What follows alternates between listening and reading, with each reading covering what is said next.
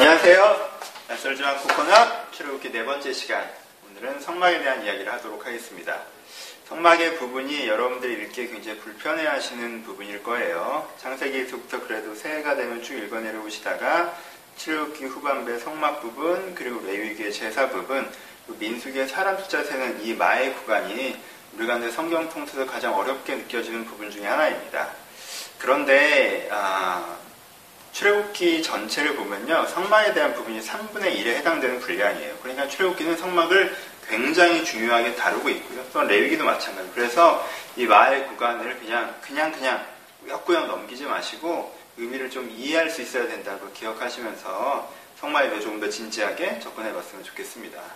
어, 글 읽는 법에 대한 이야기를 코코넛 하면서 가장 많이 강조하고 있는데요. 우리가 법조문을 읽을 때는 법정신을 이해해야 한다고 했던 것처럼 성막이라고 하는 어떤 건축 식양을 읽을 때는 그 건축에 담기는 공간의 의미를 이해하는 것이 굉장히 중요합니다. 그렇지 않으면 그렇잖아요. 지금 우리가 쓰고 있는 건물도 아닌데 옛날 옛적에 만들어졌던 이 텐트로 만들어진 성막이 여기가 몇 미터고 여기가 높이가 뭐고 뭐로 만들고 그게 우리한테 무슨 의미가 있겠습니까? 그런데 뭘 이해할 수 있어야 돼요? 이 건축이 갖고 있는 공간의 의미, 이 공간이 어떤 의미로 사용되어졌는가를 이해해야 우리가 성막이 우리가 의미 있게 다가올 수 있겠죠? 그럼 이 공간의 의미는 무엇입니까? 어렵지 않아요. 간단하게 뭐 하는 공간이에요? 성막이 예배하는 공간이었죠, 그렇죠? 예배하는 공간이었어요. 그러니까 성막을 어떻게 만들어서 어떻게 사용해라라고 이 공간을 배치하는 거에 사실은 어떤 의미가 들어가는 거예요? 너희가 하나님을 어떻게 예배해라라고 얘기하는 거고 이 예배는 다른 표현으로는 이제 너희가 가져야 되는 종교는 어떤 종교다 라고 이야기하는 신앙적, 종교적 정의까지가 들어가 있는 게 성막에 대한 부분입니다. 그래서 성막을 이해하는 게 너무너무 중요한 게 성막을 통해서 하나님께서는 조직 종교라는 기독교라고 포함을 합시다. 조직 종교라는 조직 종교로서의 기독교가 어떤 종교다라고 가르쳐 준다는 거예요. 아브라함, 야곱, 요셉은 좀 더 개인적이었잖아요. 그렇죠? 인격적이었고. 근데 이 민족 단위를 향해서 너희가 이제 하나님을 어떻게 예배해야 된다, 어떻게 섬겨야 된다, 다른 편은 어떻게 믿어야 된다라고 딱 가르쳐 주는 부분이시니까 그러니까 이 부분에서 우리는 뭘 느낄 수 있다는 거예요? 우리는 성막에서 아, 기독교라는 게 이런 종교구나라고 배울 수가 있습니다. 그래서 굉장히 중요한 부분이라는 것도 강조하면서 어, 시작해 보도록 하겠습니다. 성막의 순서를 보죠. 제가 그림을 잘 못 그려요. 아시죠? 책을 갖고 계신 분들은 조금 더 참조를 하시고요.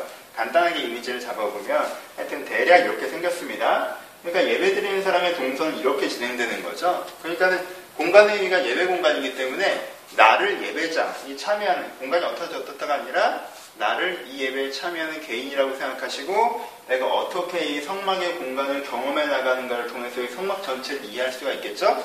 그러니까 이쪽 앵글로 쭉 들어가 봅시다. 맨 첫 번째 만나는 게 어디예요? 성막문이죠. 성막문이 출발점입니다. 성막문은 어떻게 되어 있어요? 청색, 자색, 백색, 홍색실로 해서 그룹의 모양을 만들고 있습니다. 여기서 제일 중요한 건 네 가지 색깔의 실을 사용한다는 거예요. 어, 자색은 무슨 색의 상징이에요? 각각의 상징성이 있죠? 자색은 왕의 색깔입니다. 그래서 어, 아무나 사용할 수가 없었고요. 그 당시에 군주가 왕의 휘장을 만들 때 자색을 사용했습니다. 이 전통 굉장히 오래 갔어요. 그래서 자색은 뭘 상징해요? 주권을 상징합니다. 청색은 하늘을 상징해요. 그렇죠? 초월적인 존재를 상징합니다. 하지만 이 청색의 초월성은 뭘 상징하냐면 창조를 상징해요. 저 하늘로부터 우리가 해서 창조를 상징합니다. 백색은 뭘 상징해요? 의, 순결, 의를 상징하죠. 홍색은 뭘 상징하니까 피, 사랑, 헌신을 상징합니다. 그렇죠? 그러니까 이 네 가지 색깔은 뭘 보여주는 것 같아요? 하나님의 속성을 보여주는 거죠. 그러니까 성막 문 앞에 딱 서서 이 특별한 네 가지 색으로 만들어진 이 성막 문 앞에 딱 서서 사람들이 마음으로 고백하는 가장 기본적인 고백이 무엇이에요? 아, 하나님이 이런 분이라는 걸 내가 인정합니다가 사실 성막 문 앞에 서는 신앙이에요. 그렇죠? 성막 문 앞에 서는 신앙. 내가 하나님에 대해서 그냥 아무런 생각이 없는 것이 아니라 하나님이 왕이십니다. 내가 내 마음대로 살아가는 게 아니라 하나님이 왕이십니다. 하나님이 세상의 창조자십니다. 그래서 이 세상이 그저 혼란스럽게 진행되는 것이 아니라 하나님의 뜻대로 쌤 만들어졌고 지금도 진행됩니다. 하나님께서 진리이십니다. 내가 주님을 따라갑니다. 하나님께서 사랑, 사랑이십니다. 하나님께 나를 돌보심을 믿습니다. 이 네 가지 하나님이 어떤 분이시다라는 고백이 있어야 사실은 이 성막문 안으로 들어갈 수가 있는 거예요. 그렇죠? 신인식의 단계라고 표현을 해요. 성막문.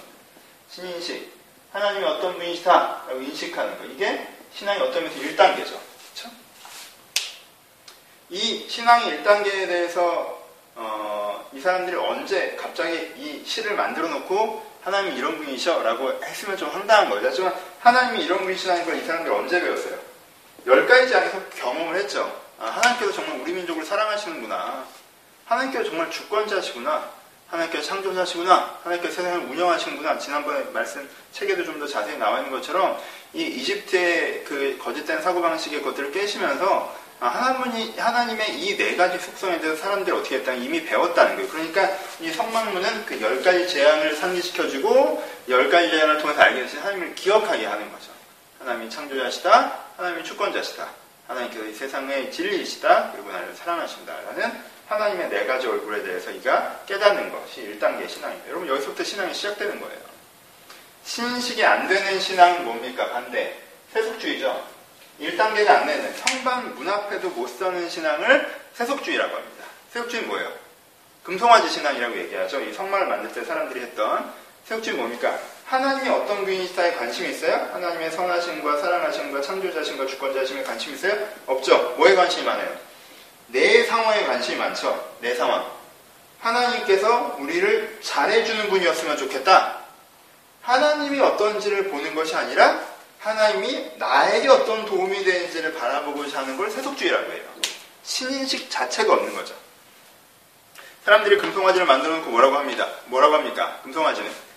어, 금송아지는 축복의 상징이죠. 풍요의 상징이에요. 그러니까 내가 가장 소중한 금덩어리들을 하나님한테 다 내놓으면 하나님께서 우리를 축복하실 거다라고 하는 아주 간단한 교리를 세우는 거죠. 그렇죠? 이건 반복해서 얘기하지만 사람들이 그 금송아지를 세워놓고 우리가 이제 여호와를 안 믿고 이 금송아지를 믿겠다고 한 적이 없어요. 금송아지를 세워놓고 이는 내, 나, 이는 우리를 애굽에서 인도하는 여호와로라라고 아론 얘기한단 말이에요. 무슨 뜻이에요? 하나님이 진짜 어떤 분이신 신경 쓰지 않고 우리가 하나님한테 최선을 다할 테니까 하나님도 날 위해서 최선을 다해 주세요. 라는 내 상황을 바꾸는 하나님에 집중하는 거 뭐라고 해요? 세속주의라고 해요. 뭐가 없어요? 신인식이 없죠. 뭐가 없다는 거예요? 정말 하나님이 어떤 분이신가에 관심이 없는 거예요. 그쵸? 이게 어, 성막 눈앞에 서지 못하는 신앙에서 세속주의라고 얘기를 합니다. 여러분 신인식이 있으면 어디로 들어가요? 신인식이 있으면 성막 안으로 들어가죠. 두 번째 단계로 가봅시다. 성막 안으로 들어가서 번제단 앞에 섭니다. 번제단 앞에 선다는 게 굉장히 중요하죠. 그래서 이 번제단의 의미는 레위기에서 거의 수많은 제사 얘기를 하면서 이 의미는 굉장히 많이 하지만 여기서 그걸 좀 단순화해서 됩니다. 그래서 얘기해 봅시다. 두 번째 이제 번제단 앞에 섰는데 에쿠 좀 지워볼까요? 번제단 앞에 서야 되는데요. 번제단 앞에 선다는 건 또 이 그림을 유지한 사이니까 좀 복잡하죠? 번제단 앞에 선다는 건 두 가지 의미가 있어요. 첫 번째, 내가 하나님이 이런 분이라는 걸 알고 하나님 앞에 다가가지만 하나님 앞에 나아가는데 첫 번째 번제단 앞에 선다는 게 그래서 이 재물을 드린다는 행위 자체가 뭐가 있다고 했어요? 내 죄인식, 죄의식이. 그런데 그 진리이신 하나님 앞에서 나는 내 멋대로 사는 사람이구나. 하나님의 사랑을 나는 거절하면서 살아왔구나. 하나님의 창조성에 대해서 나는 인지하지 않고 내 욕심을 부렸구나 하고 내 나라는 사람이 어떤 사람인지 스스로 문제의식을 느끼는 단계가 성전 뜰에서의 단계죠. 그렇죠? 하나님이 어떤 분이신지 알겠어요. 신인식은 있어요. 아, 진리는 이거야. 저게 맞아. 저게 맞아. 저게 맞아. 근데 그 앞에서 자기 자신을 두 번째 단계는 어떻게 하는 거예요? 비춰보는 단계가 두 번째죠. 좀 반대를 먼저 얘기해보면서 이해를 도와볼까요? 세속주의를 얘기했고요. 그 다음에 성만문의 신앙은 있지만 번제단의 신앙이 없는 걸 지성주의라고 얘기를 합니다. 무슨 뜻이에요? 기독교적 가치관을 갖고 있어요. 인간이 이기적인 건 문제야. 이타적인 삶을 살아야 돼. 세계는 혼란이 아니라 질서의 공간이야. 사람들을 바라볼 때 평가적으로 바라보면 안 되고 어, 기회, 생명의 사고를 가져야 돼. 뭐 이런 기독교적 가치관이 있어요, 그렇죠? 근데 그 기독교적 가치관이 있기 때문에 자기 자신이 되게 괜찮은 사람이라고 생각하고요. 자기가 그런 가치관으로 살아갈 수 있다고 생각해요. 그런데 성경의 정신은 뭐예요? 그런 가치관으로는 사람이 안 바뀐다는 거죠. 그쵸? 그런 가치관을 갖고 있어도 여전히 이 사람은 어때요? 여전히 이 사람은 그런 가치관을 가지고 성공하고 싶어 하고, 유명해지고 싶어 하고, 인정받고 싶어 하고, 그쵸?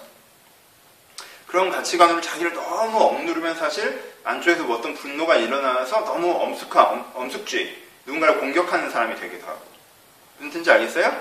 그걸 어떤 가치관 하에서 자기를 눌러버리면 그 사람이 사실은 그 가치관으로 살 수 없는 사람인데 그런 척하는 지점들이 생겨난다는 거예요. 무슨 뜻이에요?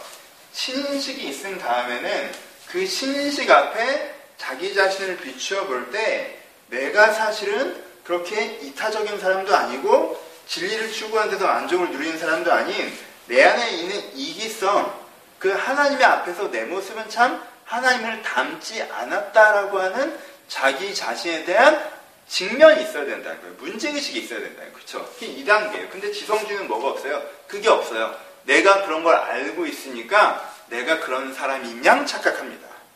그래서 말해보면 되게 괜찮은 사람인데요. 지내보면 되게 별로예요. 하, 뭐 이타적인 얘기를 하고 막 그런데 알고 보니까 되게 명예욕 있고 막 바른 세상에 대해서 막 얘기하는데 자기 의견에 반발하는 사람은 꼭 밟아버려야 되고 아, 이 사람은 굉장히 이 사람이 되게 정말 진지하게 건강하게 살아가는 것처럼 보이는데 가까이서 봤더니 스스로 되게 불행하게 느끼고 그렇죠? 뭐 이런 아니 뭐 그걸 자세하게 읽어놓고 하여튼 뭔지는 아시겠죠? 하여튼 그런 지성주의적 문제가 생깁니다. 두 번째 번제단의 신앙이 필요해요. 번제단은 첫 번째는 문제를 인식하는 거, 두 번째 문제 인식만 하면 아무 문제 문제 인식만 하는 건 아무 쓸데가 없다고 했어요. 근데 그 문제를 하나님의 피 흘리심 이건 레위기에서 자세히 할 거예요. 하나님의 피 흘리신 사람 하나님께서 나를 사랑하셔서 여기에 대해서 나한테 새로운 변화의 기회를 주고 계십니다를 믿는 것이 번제단의 신앙이라고 했어요. 그렇죠? 아주 자세하게 내일기에서 얘기하겠지만 아주 간단하면서 뭐죠? 여기가 복음이죠. 그렇죠? 아, 내가 죄인입니다. 하지만 그 예수 그리스도 하나님의 그 어린 양의 사랑, 그 재물의 사랑, 재물로 표현된 하나님의 사랑으로 말미암아 내 인생에 새로운 변화의 계기가 기회가 있는 것을 압니다. 라고 고백하는 게 이 두 번째 번제단의 신앙의 단계죠. 자기 문제를 인지하고 하지만 하나님께서 그것을 바꾸실 것을 믿고 내가 새로운 기회 앞에 서는 것 이것이 어, 번제단의 신앙이라고 표현을 합니다. 이게 2단계고 그렇죠? 사람들이 이걸 어디에서 배웠어요? 갑자기 하나님께 번제를 만들어 놓고 이렇게 하라고 얘기한 거예요? 어디서 배웠어요? 6월절에서 배웠죠. 그렇죠? 6월절은 이미 6월절 어린 양이 피로 우리가 이집트 사람이랑 똑같은 죄된 삶을 살아왔는데 하나님께서 사랑으로 우리에게 피가 피어나는 사랑으로 우리한테 기회 주시는 말미암아 내 새로운 삶의 기회가 있습니다. 6월절을 통해 우리가 배운 거란 말이에요. 그렇죠? 이 6월절을 고백하고 기억하게 하는 게 번제의 역할을 하는 거죠. 세 번째로 갑시다. 그럼 이 안에 들어가면 여기가 성소죠. 성소. 성소에는 뭐가 있어요? 성소에는 금초대가 있고요. 그 다음에 떡, 진설병이 있어요. 12개의 떡을 올려놓습니다. 진설병이 있어요. 두 가지가 있습니다. 그리고 아, 세 가지, 향로가 있죠. 향로. 이 안에 이 세 가지 물건이 들어있어요. 여러분 이제는 여기서는 대제사장이 나 대신 들어가는 거예요. 그렇죠? 하지만 내가 들어가는 건 똑같아요. 하나님이 어떤 분이신지 알고 그 다음에 내가 그 하나님 앞에 부족한 존재인지 알, 알았어요. 하지만 하나님께서 나를 사랑하셔서 새로운 삶의 기회를 주셔서 이 물두덩이가 있어요. 나는 깨끗하심을 받아 이게 이제 성소 안으로 들어가는 거죠. 깨끗하심을 받아 이제부터 어떤 삶을 살아가요. 근데 하나님의 인도하시고 그쵸 하나님의 기준이 내 삶의 기준이 된다는 거예요. 그렇죠? 하나님의 가치관, 하나님의 삶의 기준, 하나님의 빛이 나의 빛이. 그러니까 내가 이제부터 하나님의 인도를 따라 그러니까 하나님의 여러분 인, 좀 다른 얘기지만 인도 따라가면 어, 하나님 뭐 나에게 잘 되는 이렇게 해주시겠지? 이 얘기를 하는 게 아니에요. 인도 따라간다는 게 뭐예요? 하나님 인도 따라간다는 게 누구랑 결혼하는지 가르쳐 주세요. 어디 취업할 이게 인도 따라가는 거예요? 아니죠. 하나님의 빛을 따라 무슨 뜻이에요? 이제 내가 일상을 살아가는 삶에서 하나님을 판단 기준으로 하면서 그러니까 이제 인도함을 받는 삶이에요. 그걸 인도라고 하는 거예요. 인도함을 따라 살아가는 삶 그리고 그 인도를 따라 살아갈 때 그러니까 이제까지 세속적 가치관, 이기적인 가치관을 쓰지 않고 하나님께서 주시는 하나님의 진리의 기준을 따라 살아갈 때 뭐가 있는 공급, 보호가 있는 삶 그렇죠? 그 삶을 이제 내가 살아갑니다. 그러니까 어디 고백이에요? 성소의 고백이죠. 그렇죠? 성소의 고백. 이게 신앙의 3단계죠. 성막문이 신인식이라면 번제단이 구원의 영혼의 구원이고 세 번째 성소가 하나님과 함께하는 삶이 되는 거예요. 신인식, 내면의 영혼의 구원, 그리고 하나님과 함께하는 생활, 삶, 이 3단계죠. 그렇죠? 이 3단계를 어디서 배웠어요? 만, 이미 배웠죠. 불기둥, 구름기둥의 인도함을 따라 걷고, 만나 매출하기를 먹고, 오늘도 배우고 있는 거죠, 이 사람들이. 그쵸? 그러니까 이게, 이거 만들어 놓고 이런 거라고 하는 게 아니라, 아, 우리가 이미 배운 그 하나님을 이렇게 선박을 통해서 정리를 해주고 계시는 거죠. 그쵸? 그쵸? 광야에서 이미 배운 그 하나님이 여기 정리되는 거예요. 아, 그래. 그리고, 그리고 이 경험들이 그냥 한 번의 경험이 아니라 객관적인 진리화 되는 거죠. 아, 하나님은 이런 분이시고, 하나님이 진리, 사랑, 그리고 창조, 그리고 주권의 하나님이시고, 하나님 우리에게 새로운 삶의 기회, 생명의 기회를 사랑으로 공급하셔, 사랑으로 주셔서, 우리 이제 그 기회를 따라서 진리를 내 삶의 기준으로 삼고, 그렇게 살아갈 땐 죽을 것 같고, 그렇게 살아갈 때 안 될 것 같았는데, 내 진리를 붙잡고 살아갔더니 하나님께서 공급하시는, 삶을 해결해 내시는 그런 것들을 경험하는, 그렇죠? 이게 하나님과 함께 한다고 할 수 있는 삶, 이 성소의 삶이란 말이에요. 그렇죠? 여기까지 가는 거죠. 좀 왔다 갔다 했나? 이렇게, 이렇게 가요. 그럼 여러분 이 번제단은 왔는데 성소에 못 들어가는 성소의 신앙이 없는 게 뭐예요? 나쁜 의미에서의 복음주의라고 하죠. 너 예수 믿었니? 이게 진짜 예수 믿었어요, 이 사람. 자기 죄인인 걸 고백하고요. 하나님의 사랑을 내 삶의 기회가 왔다는 걸 믿었어요. 너 예수 믿고 구원받았니? 어, 됐어. 라고 하는 사람들. 복음주의죠. 너 예수 믿고 구원받았니? 어, 됐어. 이젠 다른 사람도 예수 믿고 구원받게 해야 돼. 이렇게 가는 게 복음주의의 함정이죠. 나쁜 의미에서 복음주의를 얘기하는, 게, 얘기하는 거예요. 건강한 복음주의는 그렇지 않고. 그쵸? 교조화된 복음주의의 함정이죠. 그쵸? 그 사람들이 번제단이 없냐? 번제단이 있어요. 지성주의자들보다 그 사람들이 더 성숙한 사람들입니다. 근데 이 사람들은 번제단이면 끝이라고 얘기하는 거예요. 그 다음에 뭐가 필요해요? 하나님의 인도를 받아서 잘 되는 거 아니죠. 하나님의 인도, 하나님의 기준이, 하나님의 삶의 기준이 내 삶의 기준이 돼서 그렇게 기준을 해봤더니 하나님께서 채우시는 걸 경험하는 그 성소를 경험해야 되는 거예요. 복음주의에서, 복음주의자들이 자주 자기 고백으로 우리가 구원받았지만 나약하다, 나약하다, 어리다니 신앙이다, 어리다니 신앙이다, 어리다니다 신앙이라고 하는 이유가 뭐예요? 실제가 없기 때문이죠. 실제가 없기 때문이에요. 그럼 실제가 없다는 게 뭐예요? 그 사람들에게 정말 그것을 삶의 기준으로 붙잡고 싸워 나가서 하나님의 공급까지 경험하는 그것을 얘기하는 거죠. 그렇죠? 그 실제로 부족한 게 복음주의적 한계가 있습니다. 이, 이 복음주의적 한계를 극복하기 위해서 뭐가 필요해요? 성소의 신앙이 필요하죠. 체험 있는 삶이 필요합니다. 체험 있는 삶, 하나님의 기준을 실제로 붙잡고 그것을 위해 하나님의 공부를 경험하는 것들이 필요해요. 그렇죠? 이게 3단계고. 여기가 끝이 아니죠. 그 다음에 지성소가 있어요. 지성소. 지성소가 있습니다. 지성소는 뭐예요? 거기에 하나님의 언약계가 있죠. 거기 그룹 둘이 딱 있고 그 사이 지성소에서 제일 중요한 건 이렇게 이제 천사의 날개가 있고 이렇게 상자 있고 이, 이 속에 들어있는 물건이 중요한 게 아니라 여기에 어디 누가 임하시는데 하나님께서 임재하신다. 그래서 지성소는 뭐예요? 하나님의 의자의 개념이에요. 상자의 개념이 아니라 하나님께서 임재하시는 의자란 말이에요. 그럼 그 다음에 내가 성소를 지나 지성소로 들어간다는 게 뭐예요? 이제 하나님께서 내 마음 여러분 예수 그리스도의 십자가에 들어가는데 어디가 있죠? 이, 이 휘장이 찍힌 거잖아요. 이 휘장이 찍혔단 말이에요. 그러니까 이제 하나님께서 내 마음에 온전히 임재하시는 무슨 뜻이에요? 내 마음이 하나님의 마음과 온전히 닮아 있는 하나님이 임하셔서 살 수 있는 내면으로 변화된 사람이 되는 거죠. 그렇죠? 이게 지성소의 신앙이죠. 인격이 변하죠. 그 사람 자체가 변화되는 거예요. 하나님이 함께하는 사람으로. 하나님이 내 안에, 내가 하나님 안에. 하나님을 닮은 사람. 그렇죠? 이게 지성소의 신앙이에요. 내가 하나님의 의를 붙잡고 하나님과 함께하는 의를, 하나님의 의를 붙잡고 하나님께 채우시는 경험을 하는 건 내 인생의 직업적인 장면일 수 있어요. 내 인격 전체가 변하지 않았는데 그건 인생의 장면만 갖고 있을 수 있단 말이에요. 하지만 이 지성소의 신앙까지 들어가면 성소의 신앙을 하고 지성소의 신앙까지 들어가면 내가 그런 장면만 갖고 있는 게 아니라 내 삶, 나라는 사람 자체가 하나님의 기준이 나의 기준이 되고 그렇죠? 하나님의 마음이 나의 마음이 되는 그런 상태. 하나님을 온전히 닮아 있는 상태. 그렇죠? 이게 지성소의 신앙이라고 해요. 인격의 변화죠. 그럼 성소의 신앙에서 멈춘 사람들은 어떤 사람들이에요? 반증이 있어요. 진짜 구원받았고 이 사람이 주의 뜻으로 살아가 하나님의 결과를 맛본 스토리가 있어요. 근데 뭐가 없어요? 성소에서 멈추면 인격이 없어요. 무슨 뜻이에요?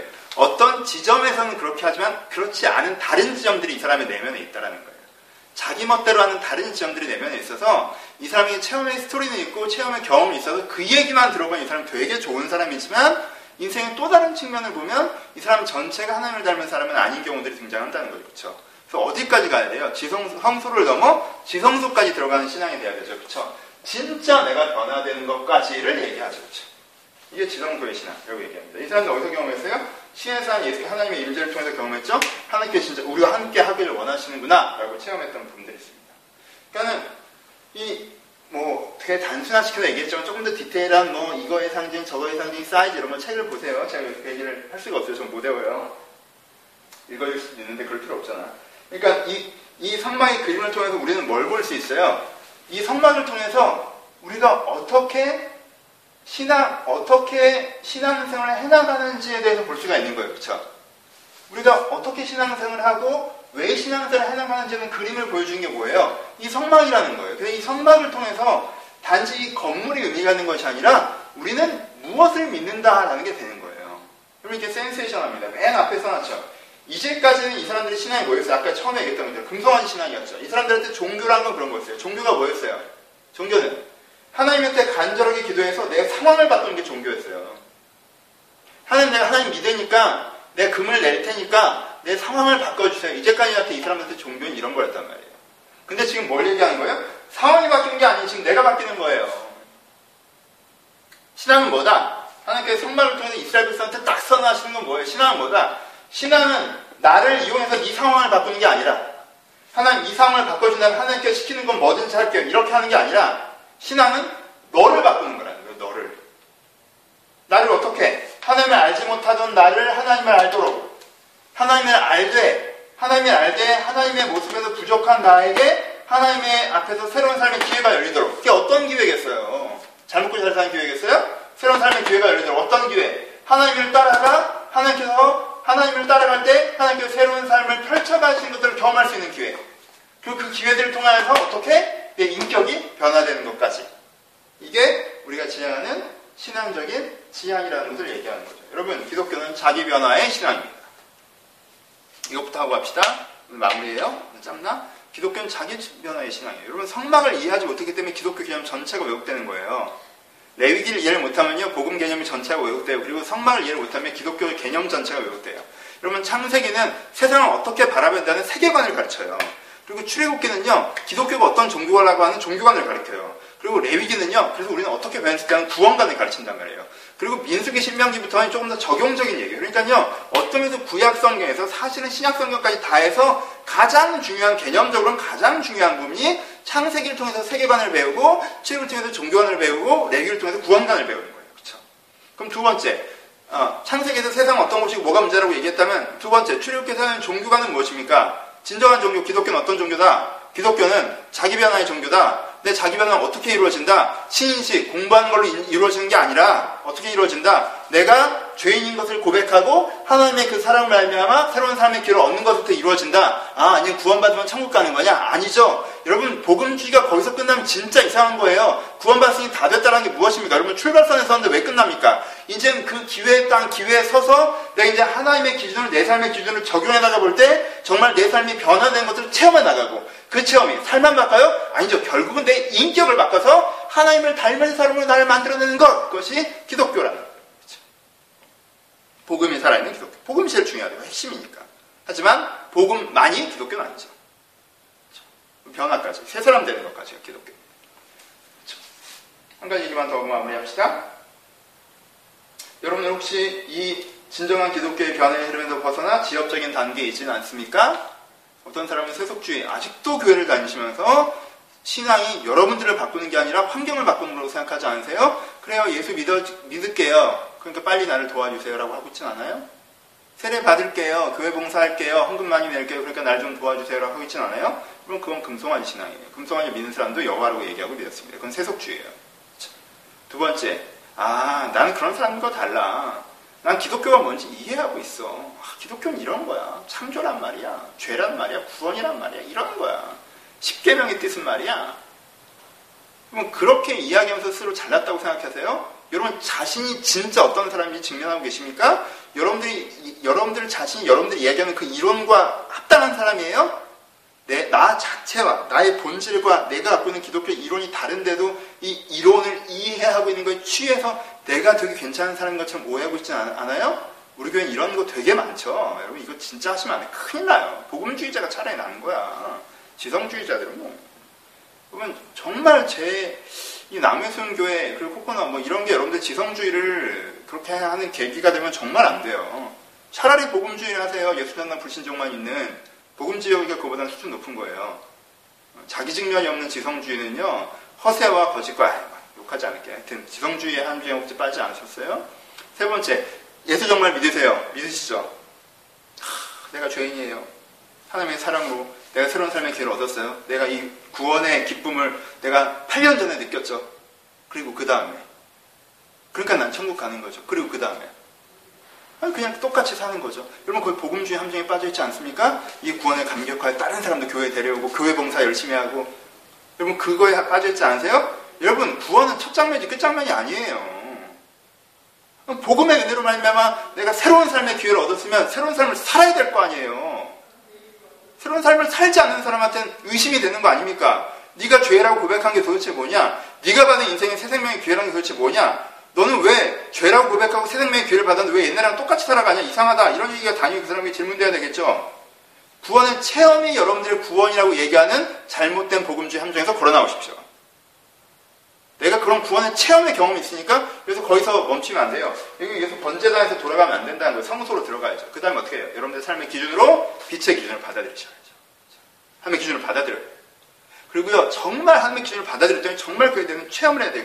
이때 사람이 믿음에서 믿음을 이루는 거예요. 정말 진리의 기준에서 따라갔는데 막 이렇게 돼야 된단 말이죠. 복음주에 머물면 안 되고 이 지성 성소까지 들어가야 돼요. 근데 성소까지 들어가는 사람들은요, 그 체험에 감격하여 자기의 전인격을 돌보지 않을 때도 있어요. 어디서 자꾸 간증만 하고 다니고. 그리고 내 삶의 영역에 어떤 영역에서 하나님께서 일하셨던 거를 계속 얘기하고 그 영역에서 분명히 지금도 쓰임받고 있지만 다른 영역에서는 여전히 내 것을 고집하는. 그래서 삶에서 하나님께서 쓰시는 부분이 분명히 있고 변화된 부분이 있지만 인격 전반이 변하지 않는 경우들이 많잖아요. 저는요, 많은 영적 지도자들이 가짜였다고 생각하지 않아요. 그분들이 실수하고 그분들이 쓰러지고. 저는 이분 뭐 이런 얘기 할 필요 없죠. 방 송 녹음. 하여튼 그런 부분이 있다고 생각해요. 그 다음에 어디로 가셔야 돼요, 여러분? 은혜와 체험의 감격의 경험이 있으면 거기서 있지 않고 지성소의 신앙, 여러분들 전인격이 하나님을 담는 것까지 가셔야 됩니다. 그렇죠? 오늘은 좀 음, 설교적으로 얘기를 더 한 것 같지만 그냥 그날 제 액센트가 좀 있으니까 잘 들어주시고요. 여러분들의 종교가, 여러분들의 기독교가, 여러분들의 신앙이 진정으로 여러분들의 자체를 변화시키는 것까지 내지해 나가시는 것들을 생각하시면 좋겠고 그 그림을 그려가시면서 요 하나 하나 하나 하나를 보시면 조금 더 이 좀 지루할 수 있는 성막 지어지는 과정들이 의미 있게 들리지 않을까 생각합니다. 예, 감사합니다.